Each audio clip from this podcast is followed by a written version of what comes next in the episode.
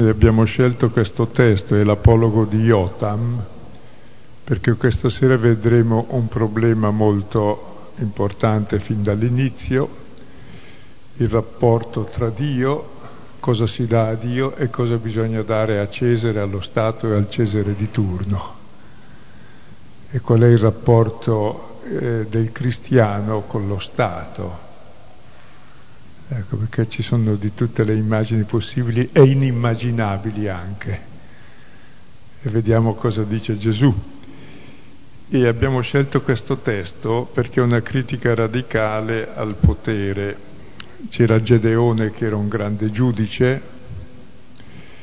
e aveva 70 e più figli, 72. E uno, il più forte di tutti, ha ammazzato tutti i 70 fratelli, il più piccolo si è salvato, tutti uccisi sulla stessa pietra, così si è proclamato re. Perché il re è quello che ne ammazza di più, ovviamente ha il potere di far fuori tutti. E allora il suo fratello piccolo che è rimasto vivo va sulle colline fuori dalla città, dal monte Garizim, alza la voce e dice ascoltatemi tutti, voi che avete fatto re mio fratello, sentite una, una parabola e racconta la parabola di cosa fa il re. Allora, giudici 9, versetto ottavo fino al quindicesimo.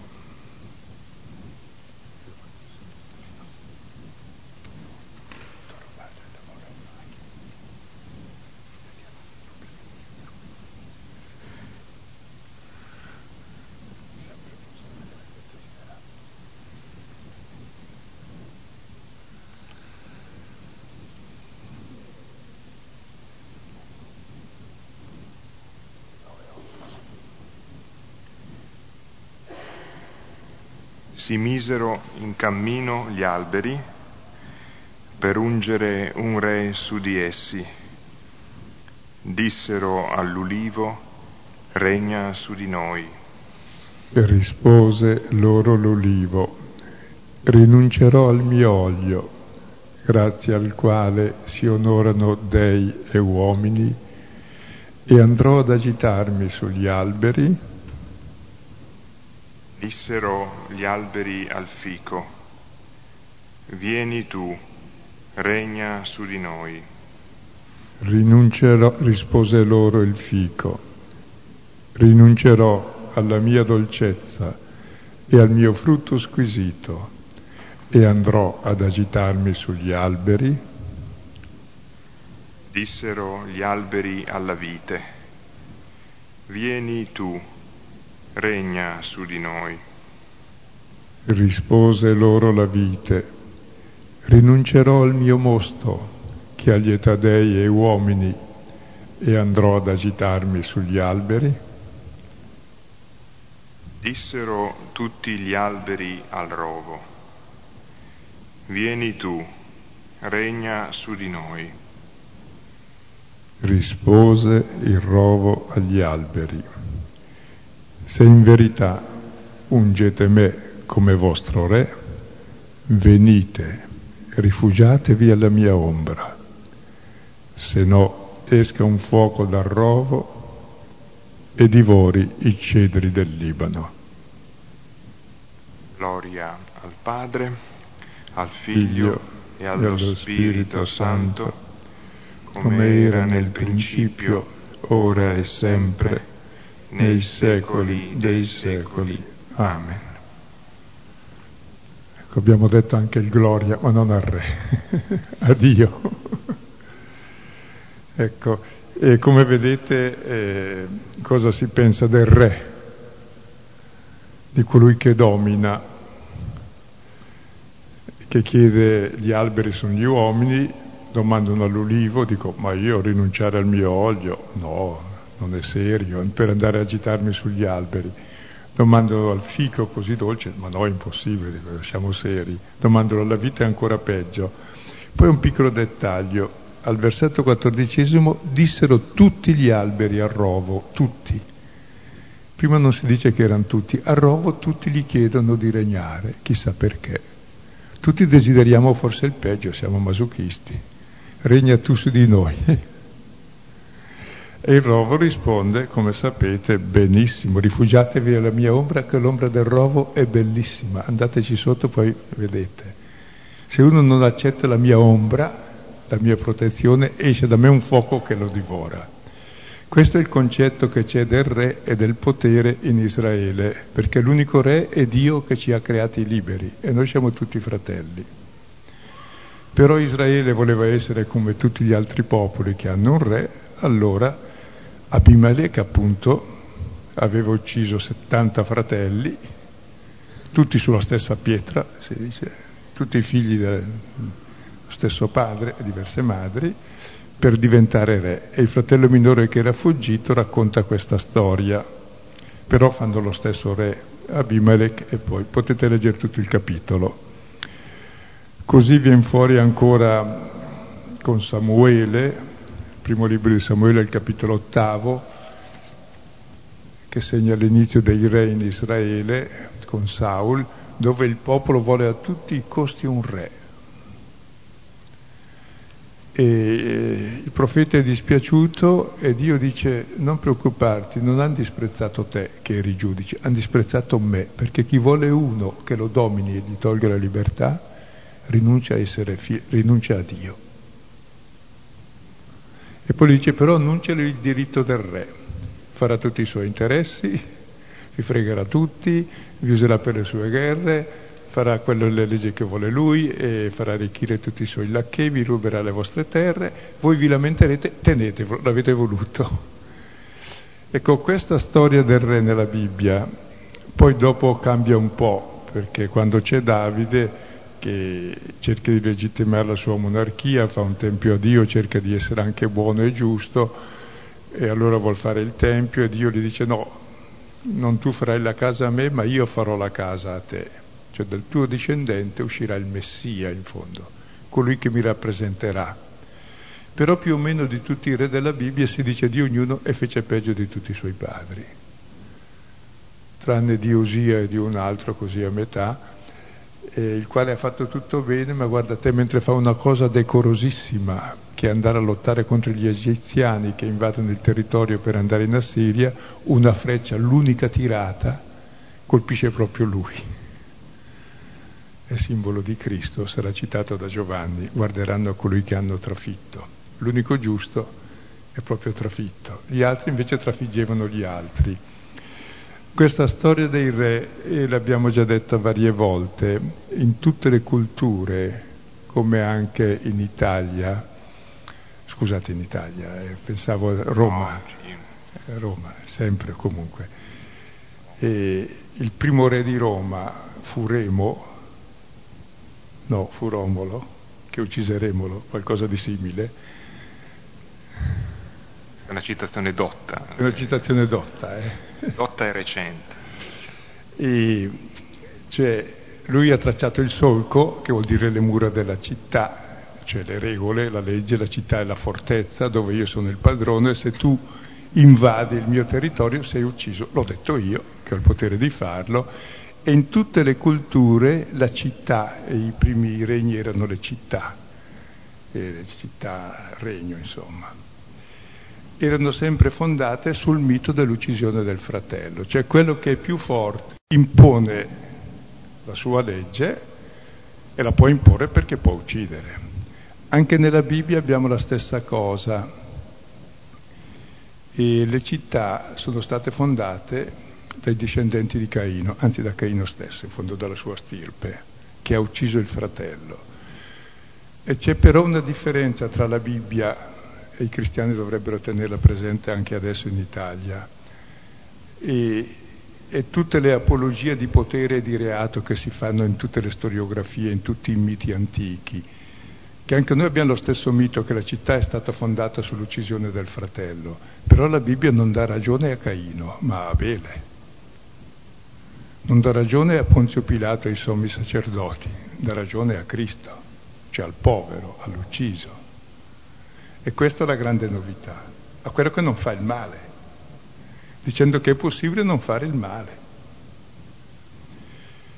Al di là di questo, tuttavia, il re anticamente aveva anche una certa funzione positiva perché amministrava la giustizia. Essendo lui il più potente, evitava gli abusi di tutti gli altri potenti, bastava che pagassero il tributo a lui. Quindi in fondo conteneva la violenza, se no sarebbe una violenza generalizzata. Però non prestava nessun servizio sociale, non c'era la sanità, non c'erano le scuole, faceva le strade se vuoi, ma per andare a fare le battaglie, occupare altre terre, diventare più potente, e poi qualcosa faceva di opere pubbliche ma che servivano per lo sviluppo del commercio, eh, dell'immagine, del suo potere, insomma. Però anche questo in fondo aveva la sua funzione positiva, tutto sommato, come vedremo nella lettera ai Romani, anche se è molto critica.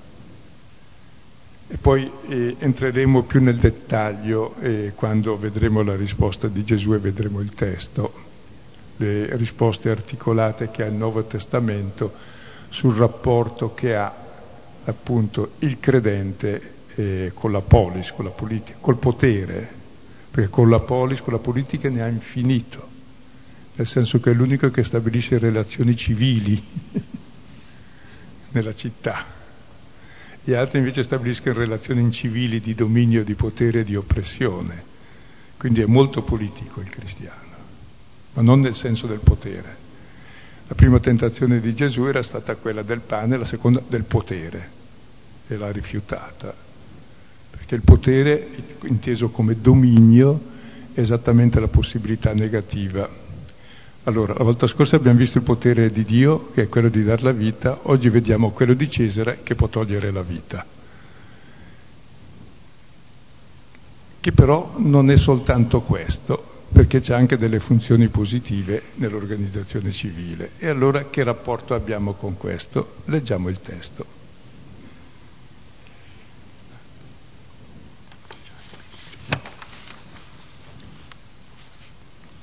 E spiandolo inviarono degli infiltrati che fingessero di essere giusti per sorprenderlo su qualche parola e così consegnarlo all'autorità e al potere del governatore.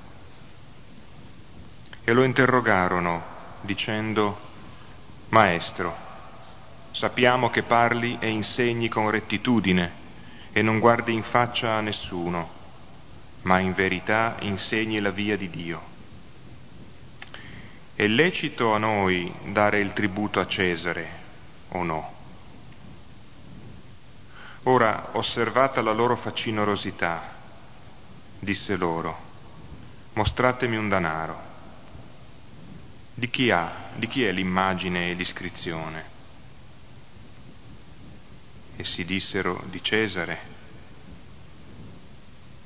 Egli disse loro, e allora rendete ciò che è di Cesare a Cesare e ciò che è di Dio a Dio. E non poterono sorprenderlo sulla parola davanti al popolo e meravigliati della sua risposta tacquero.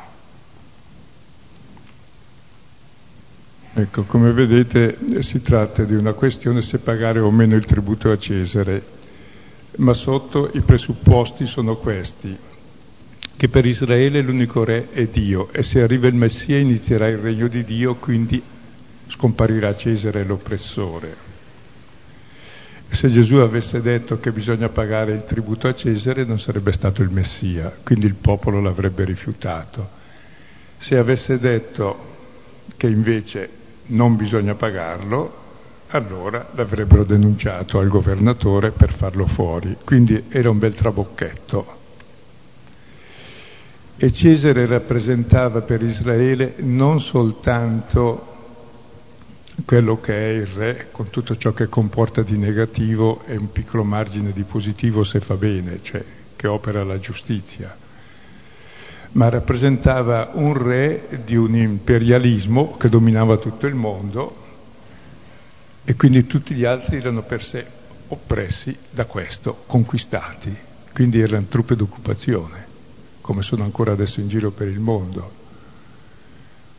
Quindi era davvero qualcosa anche di molto più grave del proprio re che si può anche avere, come diceva Re Farouk, che ci sono cinque re al mondo, quattro di carte e la regina d'Inghilterra. cioè, si può anche avere un re in questo senso.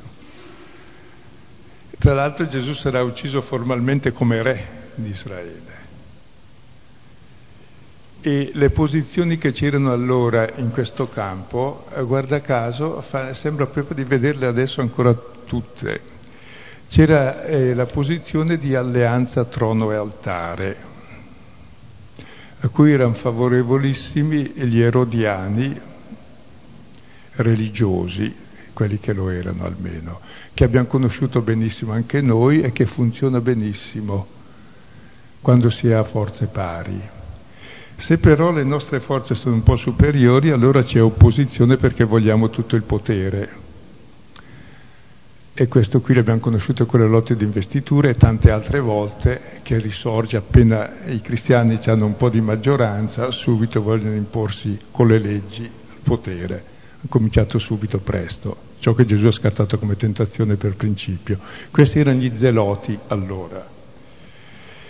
Poi c'era quella che conosciamo tutti di pura separazione, libera Chiesa in libero Stato, cosa voglia dire non si sa, ma voi pensate alle cose spirituali e noi facciamo tutto il resto. Che erano i farisei più o meno erano così, cioè a noi interessa l'osservanza della legge, poi gli altri facciano quel che vogliono, noi siamo i puri, ci separiamo da loro, non ci mischiamo e fa molto comodo anche questo. E poi c'è il regime concordatario, cioè non siamo tanto forti da potervi sottomettere, se no faremmo un regime teocratico eh, noi in Italia, se potessimo. Però non potendo, facciamo un'alleanza trono-altare o almeno un concordato favorevole per avere qualche briciola in termini economici, perché senza quello non si vive. Come vedete eh, la storia è vecchia, si ripete sempre. La posizione che ha Gesù invece è molto diversa, è come quella dei profeti, è come quella che dice il Nuovo Testamento, il nostro rapporto non è né di alleanza, né di opposizione, né di separazione, né di concordato. È quello che avevano i profeti, è quello di cercare la verità, è quello di conscientizzare la gente alla solidarietà, alla giustizia, al prendersi cura dell'altro, cominciando dagli ultimi. Cioè, questo è far politica, però non è far partito. E non è far potere, anzi, questo scalza i potenti dai troni, ricordate il Magnificat, e fa davvero il mondo nuovo dei figli di Dio. Ecco, questo è più o meno il contesto, adesso vediamo articolatamente il testo. Versetto 20 e spiandolo inviarono degli infiltrati che fingessero di essere giusti per sorprenderlo su qualche parola e così consegnarlo all'autorità e al potere del governatore. Ecco, e stavolta mandano delle spie, degli infiltrati che fingono di essere giusti e scrupolosi, si fanno lo scrupolo se pagare o no il tributo a Cesare. Quindi se pagare le tasse, anche tanti se le fanno adesso. Tra l'altro le tasse vanno pagate perché adesso lo Stato fornisce la scuola, la sanità, quindi è dovere di giustizia. Una volta forniva solo le guerre per dominare gli altri, quindi si poteva anche dubitare. Sono disturbi. Va bene, vai avanti. Delle interferenze. Sì, ci sono eh, alcuni studiosi dicono che in particolare eh, l'obiettivo di questi infiltrati era di ehm, prendere Gesù um, allo scoperto su una sua presunta, eh, al, un suo presunto allineamento al partito degli zeloti che eh, programmaticamente rifiutavano il pagamento delle tasse ritenendolo una, una mancanza verso la purezza del rapporto con Dio. No? Quindi la domanda è per questo eh, gli zelotti di, degli altri eh, schieramenti, farisei, erodiani erano i più temuti dal potere civile, militare, perciò Luca mi pare no? lo dice, è l'unico a dire che la, l'obiettivo era poterlo consegnare a, a Pilato, il governatore era Pilato. Dunque secondo alcuni la, spingevano Gesù verso quel precipizio lì, insomma. Cioè volevano che si dichiarassero dicendo che Roma è ladrona e quindi non pagate il tributo. Sì, esatto. Ecco, vediamo adesso la domanda, questo è il contesto, cioè vogliono ammazzarlo, insomma. Stanno eseguendo esattamente quello che abbiamo visto la volta scorsa, che lui è il figlio venuto per domandare i frutti e il frutto che domanda il figlio è l'amore dei fratelli. Allora lo uccidono fuori le mura, così l'eredità sarà nostra, dicono i farisei, i sommi sacerdoti. Ecco, dice non sarà mai e lo stanno facendo esattamente. E adesso vediamo la domanda che fanno a Gesù. E lo interrogarono dicendo, Maestro, sappiamo che parli e insegni con rettitudine e non guardi in faccia a nessuno, ma in verità insegni la via di Dio. È lecito a noi dare il tributo a Cesare o no?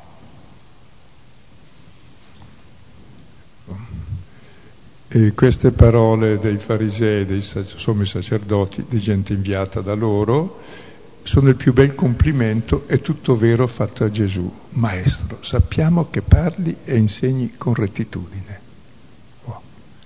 E non guardi in faccia a nessuno, cercano proprio di ungere bene l'esca, perché se la ingoi. Ma insegni la via di Dio in verità. Oh. Quindi non guardi in faccia né a Cesare né a Pilato né ai potenti, te non ti interessa, che dici proprio la verità di Dio quindi adesso ci dirai la verità di Dio. Allora domandano se è lecito dare il tributo a Cesare o no.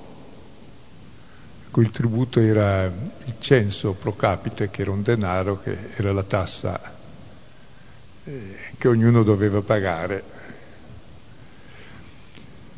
Ora, il problema di dare il tributo o meno era che se tu paghi il tributo a Cesare e riconosci Cesare come imperatore, tu non sei il Messia che libera il popolo, quindi il popolo è contro di lui.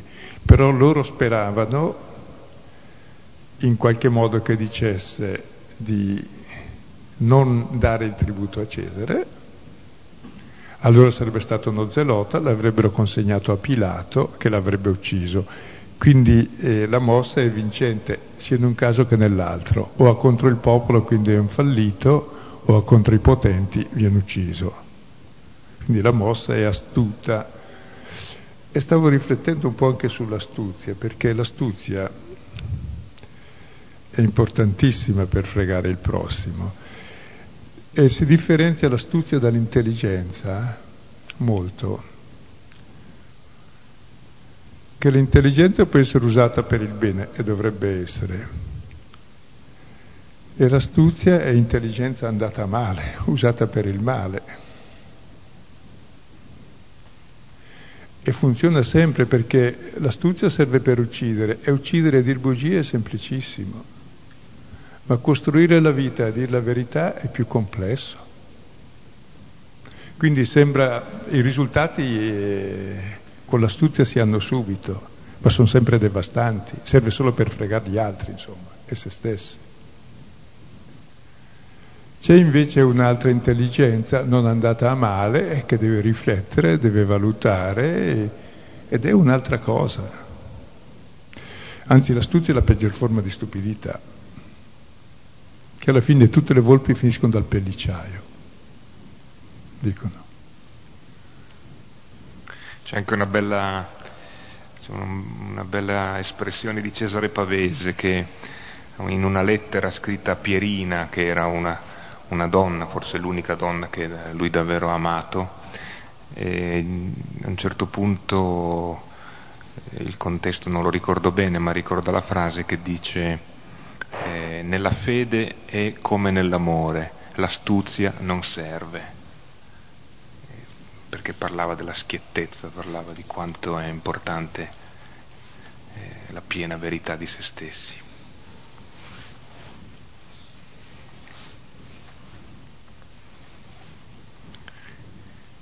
Pensavo anche, eh, una piccola cosa, poi magari la vediamo, credo che ce la puoi ehm, spiegare dopo, no? Però ehm, sembra quasi buffo in fondo, no?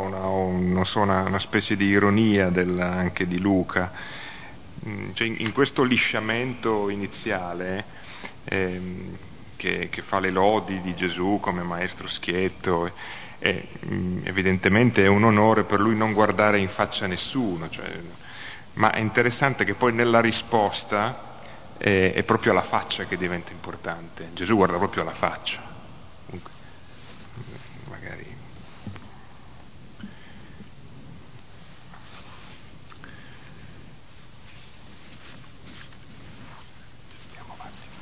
Versetti 23 seguenti. Ora, osservata la loro facinorosità, disse loro, mostratemi un danaro, di chi ha immagine e iscrizione? Essi dissero, di Cesare.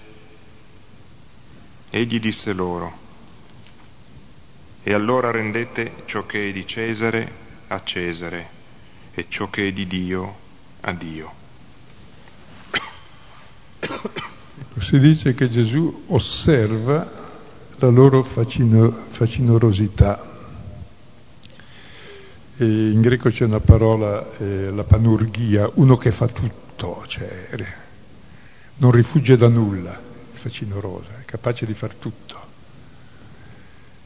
Ecco, ed è bella questa definizione del facinoroso, che può far tutto, è il contrario di tutto, non importa, purché sia per il suo interesse, va benissimo. Questa è la facinorosità, ed è il frutto dell'astuzia la facinorosità mentre uno che vuole fare il bene non ha tanta facinorosità, non può fare tutto, per esempio non può fare il male. Per esempio dice Gesù ai suoi discepoli, voi avete il potere di legare e sciogliere, mentre lui c'è solo il potere di sciogliere, cioè di perdonare, e noi invece che siamo limitati abbiamo anche il, il contropotere di fare il contrario, quindi stiamo attenti a non usarlo, noi siamo più facinorosi. Lui, l'unico suo potere il figlio dell'uomo è quello di perdonare, il nostro invece possiamo ritenere i peccati, è quel che facciamo di solito. Condanniamo e quindi ci mette sull'avviso, se volete essere facinorosi, fate una cosa e il suo contrario. E poi Gesù dice mostratemi un denaro, cosa vuol dire? Che non ce l'aveva. Ce l'aveva. Loro con i loro scrupoli ce l'avevano.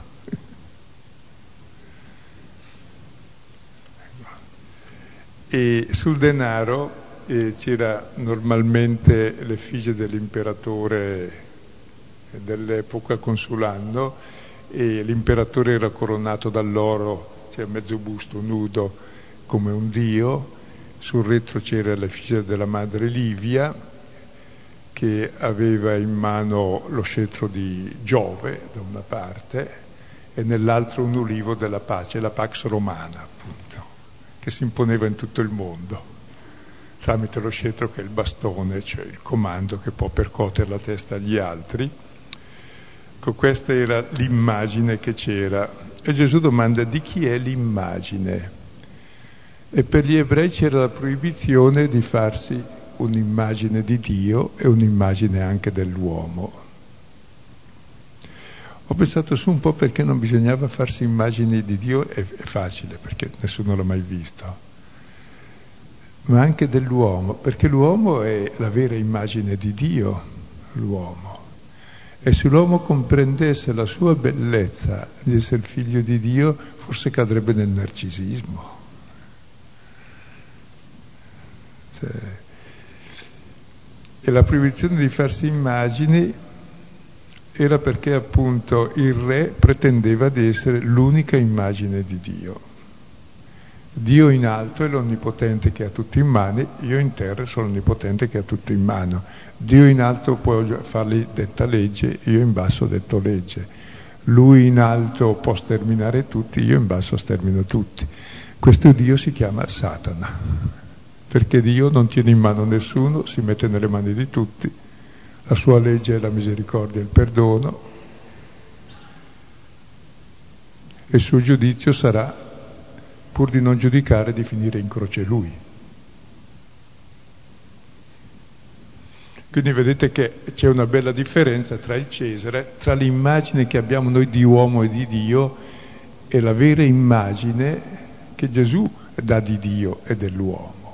L'uomo realizzato, immagine di Dio, non è il Cesare di turno, quello è un povero scemo, di cui bisogna avere compassione e stare attenti che non si vada troppo avanti su quella linea, se no sono pericolosi per tutti. Ma è interessante che tutti gli alberi vogliono quello lì, come tutti i signori di Sichem hanno voluto Abimelech che ha ucciso 70 fratelli. Diceva, questo sì che può fare re. Oh. E tra l'altro eh, appunto il, il, il Satana eh, fa sempre la parodia di Dio, no?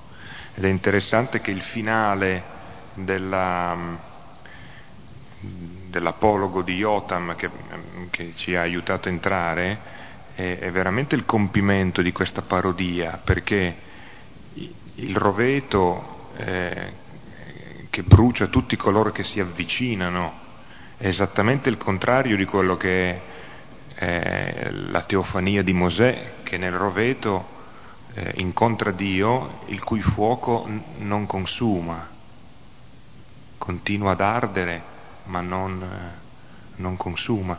Allora evidentemente l'autore no, è presente che un pio lettore o un pio ascoltatore capisce che, che, che il roveto fa una roba che mh, assomiglia ed è diametralmente opposta a quello che fa Dio. Che qui è, è un fuoco che uccide. E tra l'altro nel Vangelo di Luca al capitolo quarto, quando ci sono le tentazioni, Satana si presenta a Gesù e gli dice tutti i regni della terra sono nelle mie mani, se prostrato mi adorerai tutto sarà tuo. Quindi lui dice che ho in mano tutto ed è vero, e Gesù non glielo contesta. E lo do a chi voglio, sì sì, è vero. Chi piega le ginocchia al potere, alla disonestà, al dominio, c'ha in mano il mondo. Chiaro? Ma qual è il mondo? Il mondo da distruggere, non da costruire.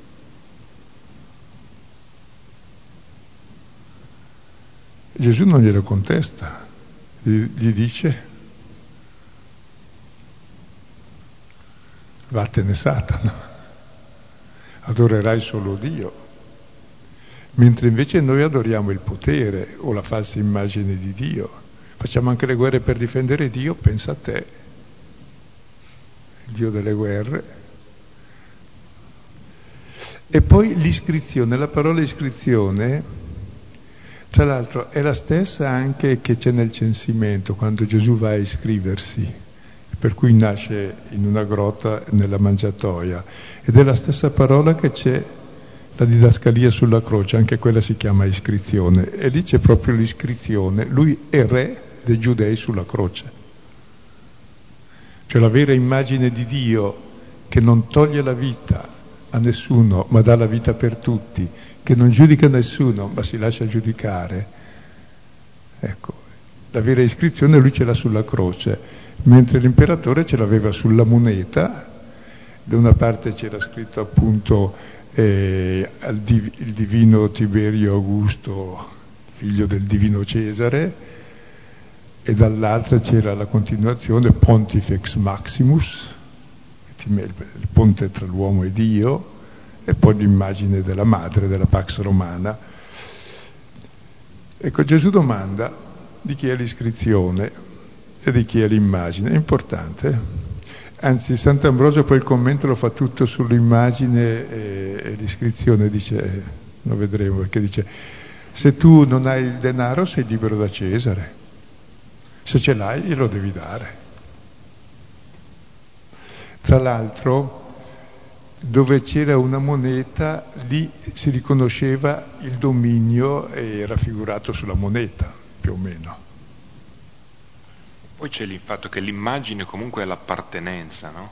Cioè di chi hai l'impronta dentro di te, cioè credo che Gesù anche qua, eh, parlando delle persone che vengono, tra l'altro inviati da eh, soggetto sottointeso, sono scribi e sommi sacerdoti, che sono gli stessi della parabola dei vignaioli, ehm, il dire di chi ha immagine è un richiamo no, al testo biblico, alle origini, alla Genesi, alla... quindi dice, dice veramente una, una, presa di coscienza anche di quella che è l'impronta originale e decisiva della tua vita, cioè a chi appartiene poi la tua vita, no? Credo. Adesso sentiamo la risposta di Gesù che poi cercheremo di capire. Sì. Disse loro, e allora rendete ciò che è di Cesare a Cesare e ciò che è di Dio a Dio. Ecco, che cos'è di Cesare e che cos'è di Dio?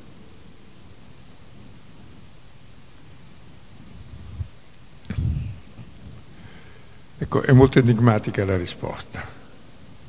Certamente la vita ce l'ha data Dio, il cuore ce l'ha dato Dio, l'intelligenza ce l'ha data Dio, l'amore ce l'ha dato Dio. In Dio trovo la sua sorgente. Quindi in fondo dice Dio è il senso della vostra vita. Cesare cosa gli potete dare?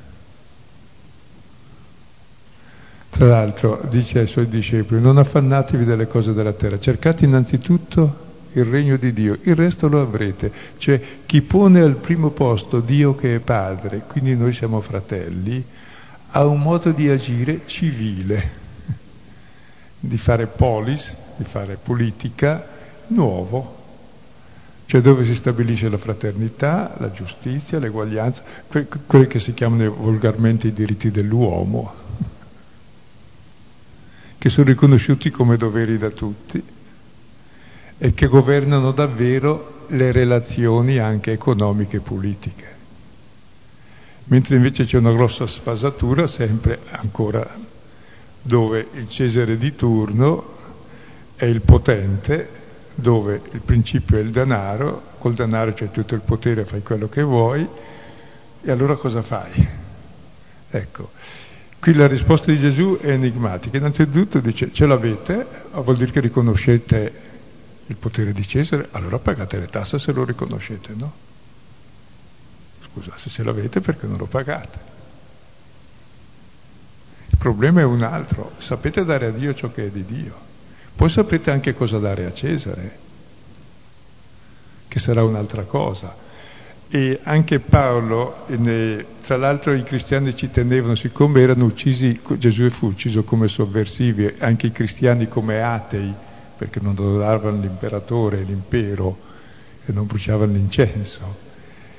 E come schiavi anche ribelli eventualmente, allora cercavano di fare una bella figura con lo Stato.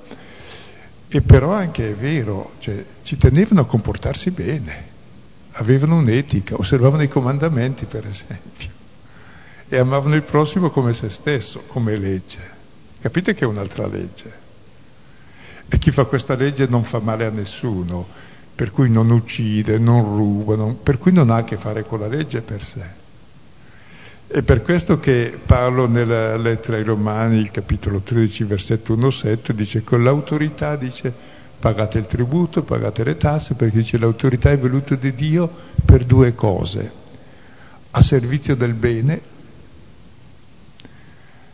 e come deterrente per il male. E tra l'altro la definizione è molto astuta, perché se lo Stato non è a servizio del bene comune, ma del bene proprio, è illegittimo, non è più Stato. Se prima i malvagi e non è un deterrente per il male, non è più stato, ma questo non lo dice, dà la definizione positiva di come dovrebbe essere, è voluto da Dio per questo scopo, se fa il contrario non è voluto da Dio. Però dice pagate le tasse perché più o meno dovrebbe svolgere questo ruolo.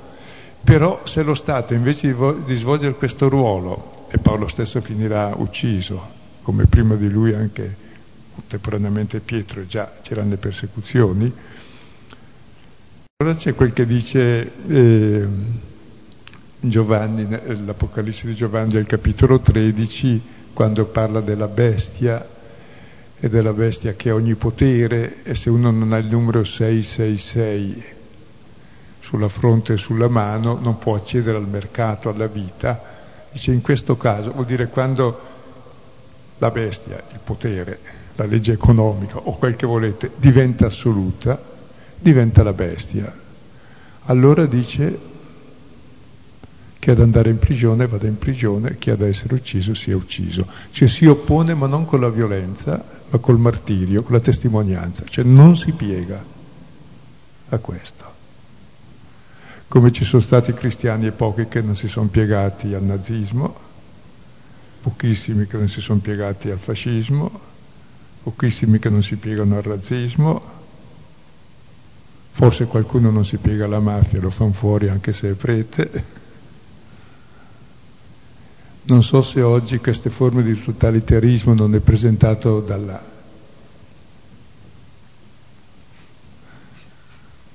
dall'economia che ha le sue leggi implacabili, per cui detta legge a tutto il mondo e si può sacrificare la vita del mondo e della terra e del cielo per queste leggi, che poi stiamo vedendo che frutti fanno, che sono tutti in crisi, a spese dell'uomo, cioè bisogna, bisogna avere molta acutezza per capire dove non bisogna piegare il ginocchio.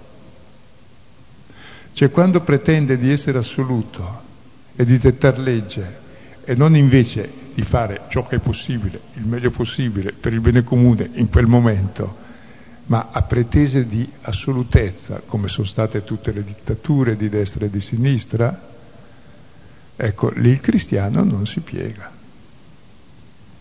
mentre normalmente si fa l'alleanza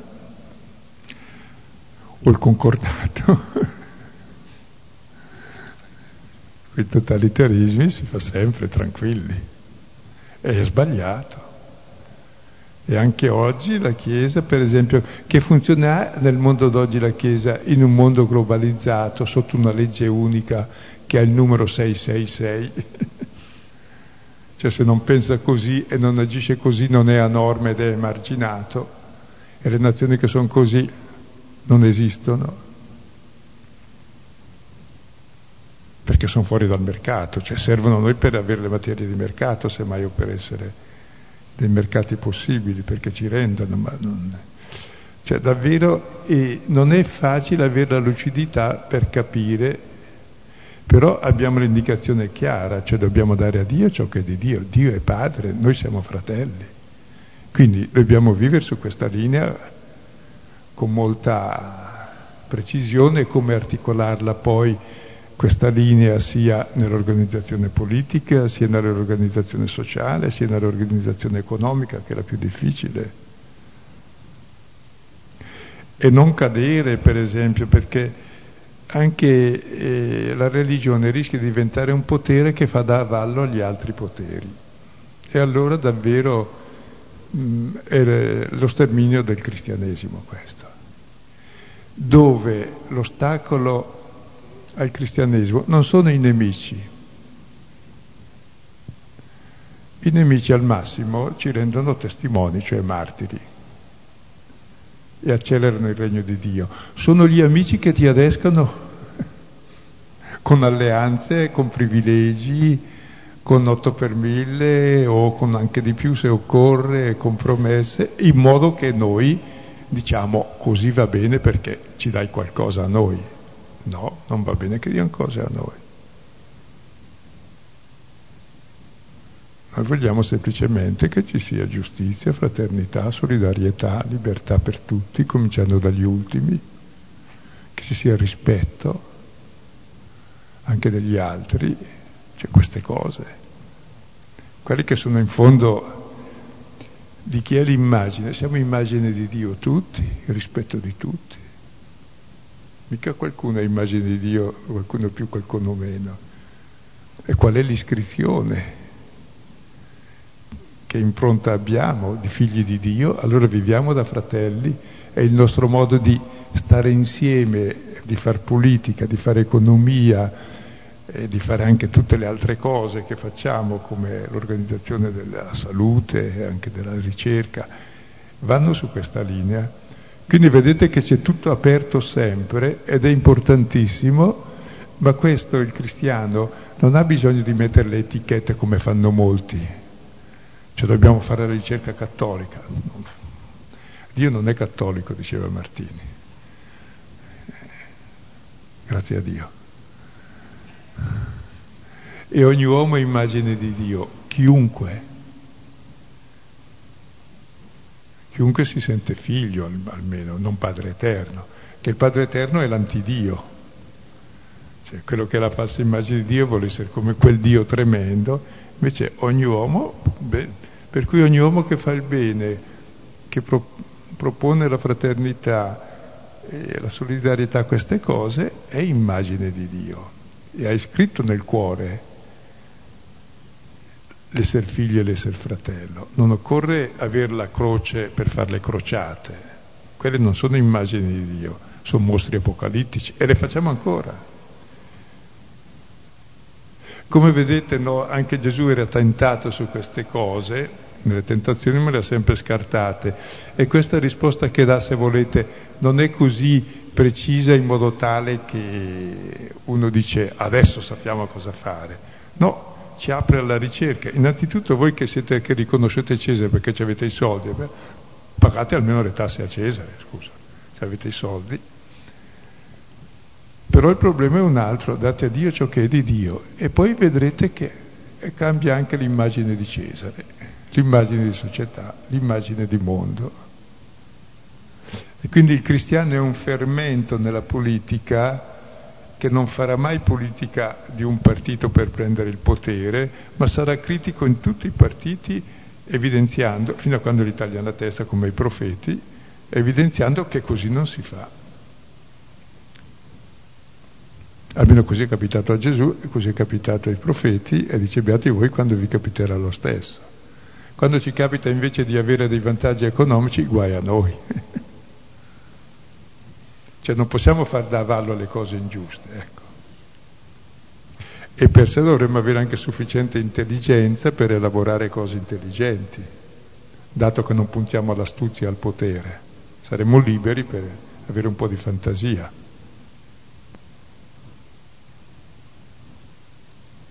In questo caso diventa importante il fatto che se è vero evidentemente che Gesù non può essere tacciato di essere un sobillatore da una risposta come questa, quindi eh, si sottrae a quella che era la, una delle, delle insidie principali, dall'altra parte tuttavia stabilisce una precisa distinzione in base alla quale eh, non ci può essere eh, commistione, sovrapposizione indebita e confusione di ruoli e di immagini tra l'imperatore e il padre.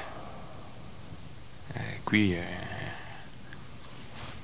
appunto una lettura trasversale della storia porterebbe lontano eh, fino ai nostri giorni, credo fino ai giorni futuri. Fino ai giorni futuri, abbiamo sempre la tentazione sempre... di sgamarla in qualche modo col potere e di imporre il Vangelo con, con le leggi. E tra l'altro che abominio voler imporre il Vangelo con le leggi, lo pensate? La tentazione che ha avuto Gesù noi lo usiamo tranquillamente. A fin di bene, ovviamente, se sei figlio di Dio, anche Gesù era a fin di bene. Ma proprio abbiamo perso il lume dell'intelletto vogliono ammazzare, però dice la verità, me la dice in un modo che chi ha orecchi per intendere intende. Ma se uno fa parte di quelli che sono i farisei, che hanno il potere culturale, religioso, i pii, i devoti, i fanatici, non so bene, e i sommi sacerdoti che hanno il potere reale anche in Israele e non solo, e si alleano con l'altro potere, ecco, questo non va. Almeno questo è chiaro. Dopo cosa sia la cosa da fare si intuisce attraverso tutto il Vangelo. Si intuisce dal fatto appunto perché la vera immagine lui sarà re proprio lì dove c'è l'iscrizione, dove pone la sua vita a servizio di tutti e si fa ultimo di tutti. Bene, possiamo, e dici i testi. Ecco, prima dei, eh, dei testi per l'approfondimento e la preghiera, ricordiamo ancora che lunedì prossimo 6 e lunedì successivo 13 non ci sarà la lezione, per lunedì siamo già in settimana santa e quindi ci sono poi molti altri impegni, probabilmente anche nelle parrocchie, molte iniziative, liturgie. E poi eh, lunedì eh, dopo Pasqua, evidentemente è ancora un giorno un po' speciale, riprendiamo il 20.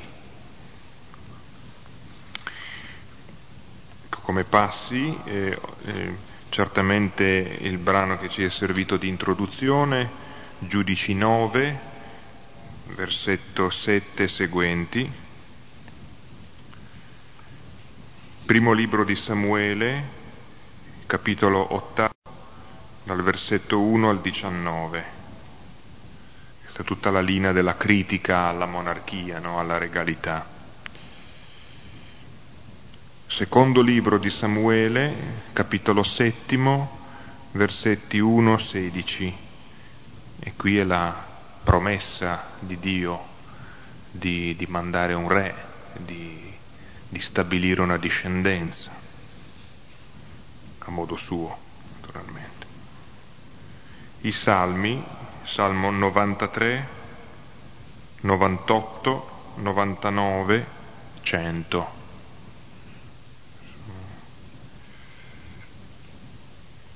Come passi eh, del Vangelo, portandoci un po' avanti su Luca, andando nel racconto della passione, Luca 22, 24, 27. Poi Luca 23, 35, 43. Poi c'è tutto il confronto di, di Gesù eh, nella, nella passione di Giovanni, il racconto di Giovanni, prendiamo il capitolo diciotto, diciottesimo di Giovanni, Giovanni 18, 33 fino al 38.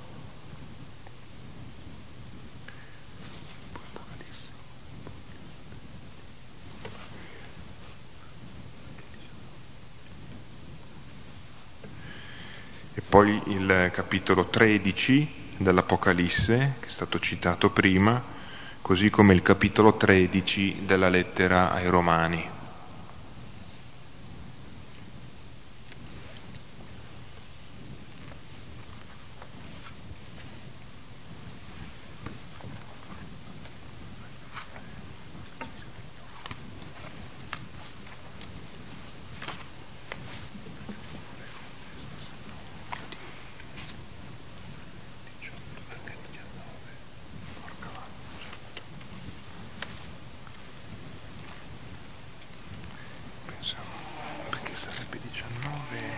adesso solo l'iscrizione. Solo l'iscrizione.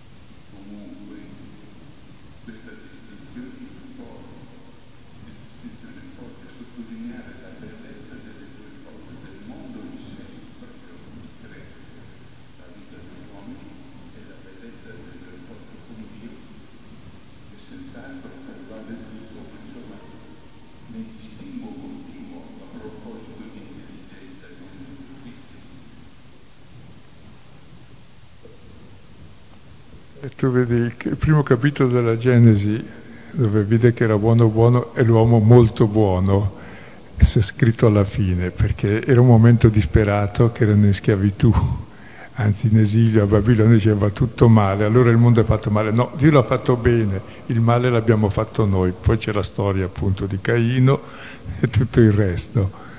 No, per dire che viviamo in una storia di male, ma è prioritario dire che il mondo è stato fatto bene ed è possibile fare il bene. E allora ecco, rendere a Dio ciò che è di Dio, cioè, è una cosa da, da inventare e da scoprire costantemente. E certamente non consiste nelle varie forme che abbiamo conosciuto, da Costantino in poi, con tutte le variazioni cioè di alleanza o di lotta per avere il potere, tutte cose che facciamo ancora, o di concordato o di separazione, no, è un'altra cosa, molto più profonda, che oggi pure è da riscoprire. Ed è pericoloso perché eh, se non si scopre, perché in fondo il mondo è inventato, sì, è stato fatto bene, ma di male ne abbiamo fatto abbastanza. Basta guardare il millennio passato,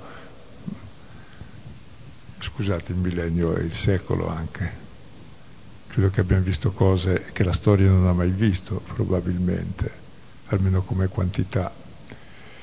E quindi il male c'è. E come in questa situazione di male dobbiamo con una certa fantasia scoprire come dare a Dio ciò che è di Dio, anche nelle nuove situazioni che sono meno semplici di quelle forse dei tempi di Gesù e forse anche di tempi precedenti. Cioè, io mi interrogo, Apocalisse 13, quando parla della bestia, era una cifra anche dell'impero romano quando voleva essere divinizzato e esigeva il culto anche proprio eh, religioso no, da parte dei cristiani che non si piegavano ed erano uccisi ma anche oggi si esige un culto religioso dell'economia, di tante cose, invece bisogna essere critici, supponi. Comunque, eh, tante cose buone sono anche capitate, eh, che per esempio si sono dichiarati i diritti umani che una volta non c'erano, però ce n'è di strada da fare e anche vedere dei, macch- dei meccanismi economici, sociali e politici che permettano all'uomo di vivere i valori di essere immagine di Dio e non sono ancora grandemente inventati. Eh. Però dico, ogni, ogni epoca deve inventarle, o almeno i cristiani non dovrebbero piegarsi a quelle cose che nella loro epoca rappresentano il 666 cioè il totalitarismo nelle sue varie forme, di destra e di sinistra, e oggi ce n'è un altro che probabilmente è anche peggiore, il mercato unico, non lo so io. Non me ne intendo, ecco, però la, la divina borsa, perché è il mistero più della Trinità come facendo niente hanno in mano il mondo, gli passa per le mani tutti i capitali del mondo e guadagnano infinitamente, può crollare il mondo secondo che decidono o meno, non si sa. Ed è un puro nulla, perché sono bolle speculative, almeno come concepito adesso. Non so, non me ne intendo, ma sarebbero cose da capire un po'.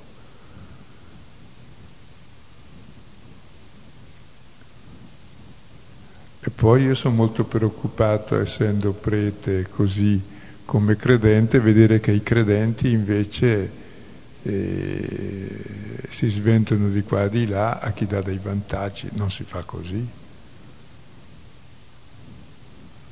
O imporre le proprie idee con la legge, perché con la spada non si riesce bene, ma se no si potrebbe ancora usare come l'abbiamo fatto, o con l'Inquisizione, non si fa così. Dovremmo avere almeno il pudore di Abbiamo chiesto perdono con Papa Giovanni Paolo di queste cose passate, ma dovremmo chiedere perdono di quelle presenti, non di quelle passate. Che il perdono dei peccati altrui è facile.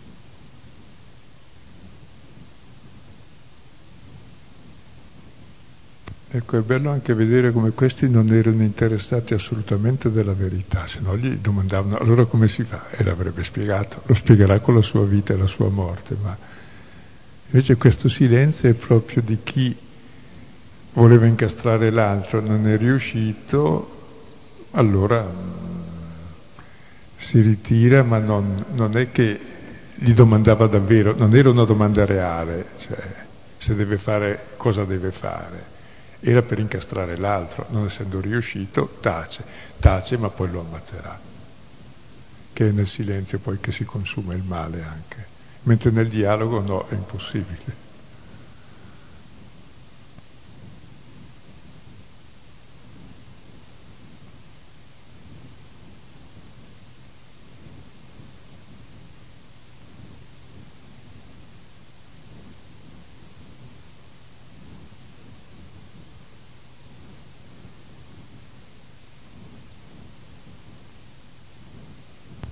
Ci auguriamo una Pasqua magari.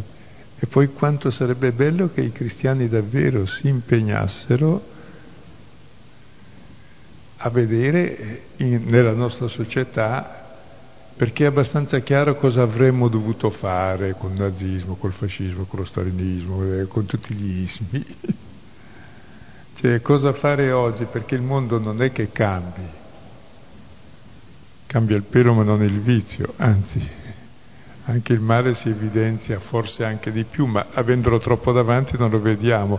Avere la lucidità per capire queste cose, ecco, come agire oggi. E se non altro, almeno se non abbiamo l'inventiva di fare cose nuove, almeno non piegare il ginocchio alle cose sbagliate. Imporre la legge, pure il Vangelo con la legge, cercare privilegi, vantaggi, vuol dire sterminare il cristianesimo, sulle tentazioni. E vuol dire avallare il male.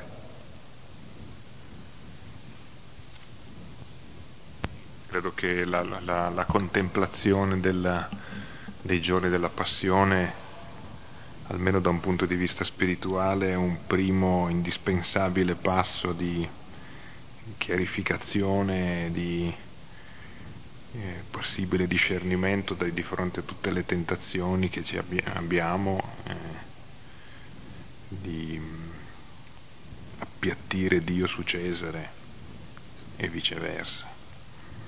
C'è una regalità diversa lì che, che nei giorni della passione emerge e si chiarisce. E chiediamo al Padre, pregando da figli insieme al Figlio, di cogliere questa, questa signoria, questo senso della signoria. Padre nostro che sei nei cieli, sia santificato il tuo nome, venga il tuo regno, sia fatta la tua volontà, come in cielo così in terra. Dacci oggi il nostro pane quotidiano e rimetti a noi i nostri debiti, come noi li rimettiamo ai nostri debitori, e non ci indurre in tentazione, ma liberaci dal male. Buona Pasqua, buonanotte.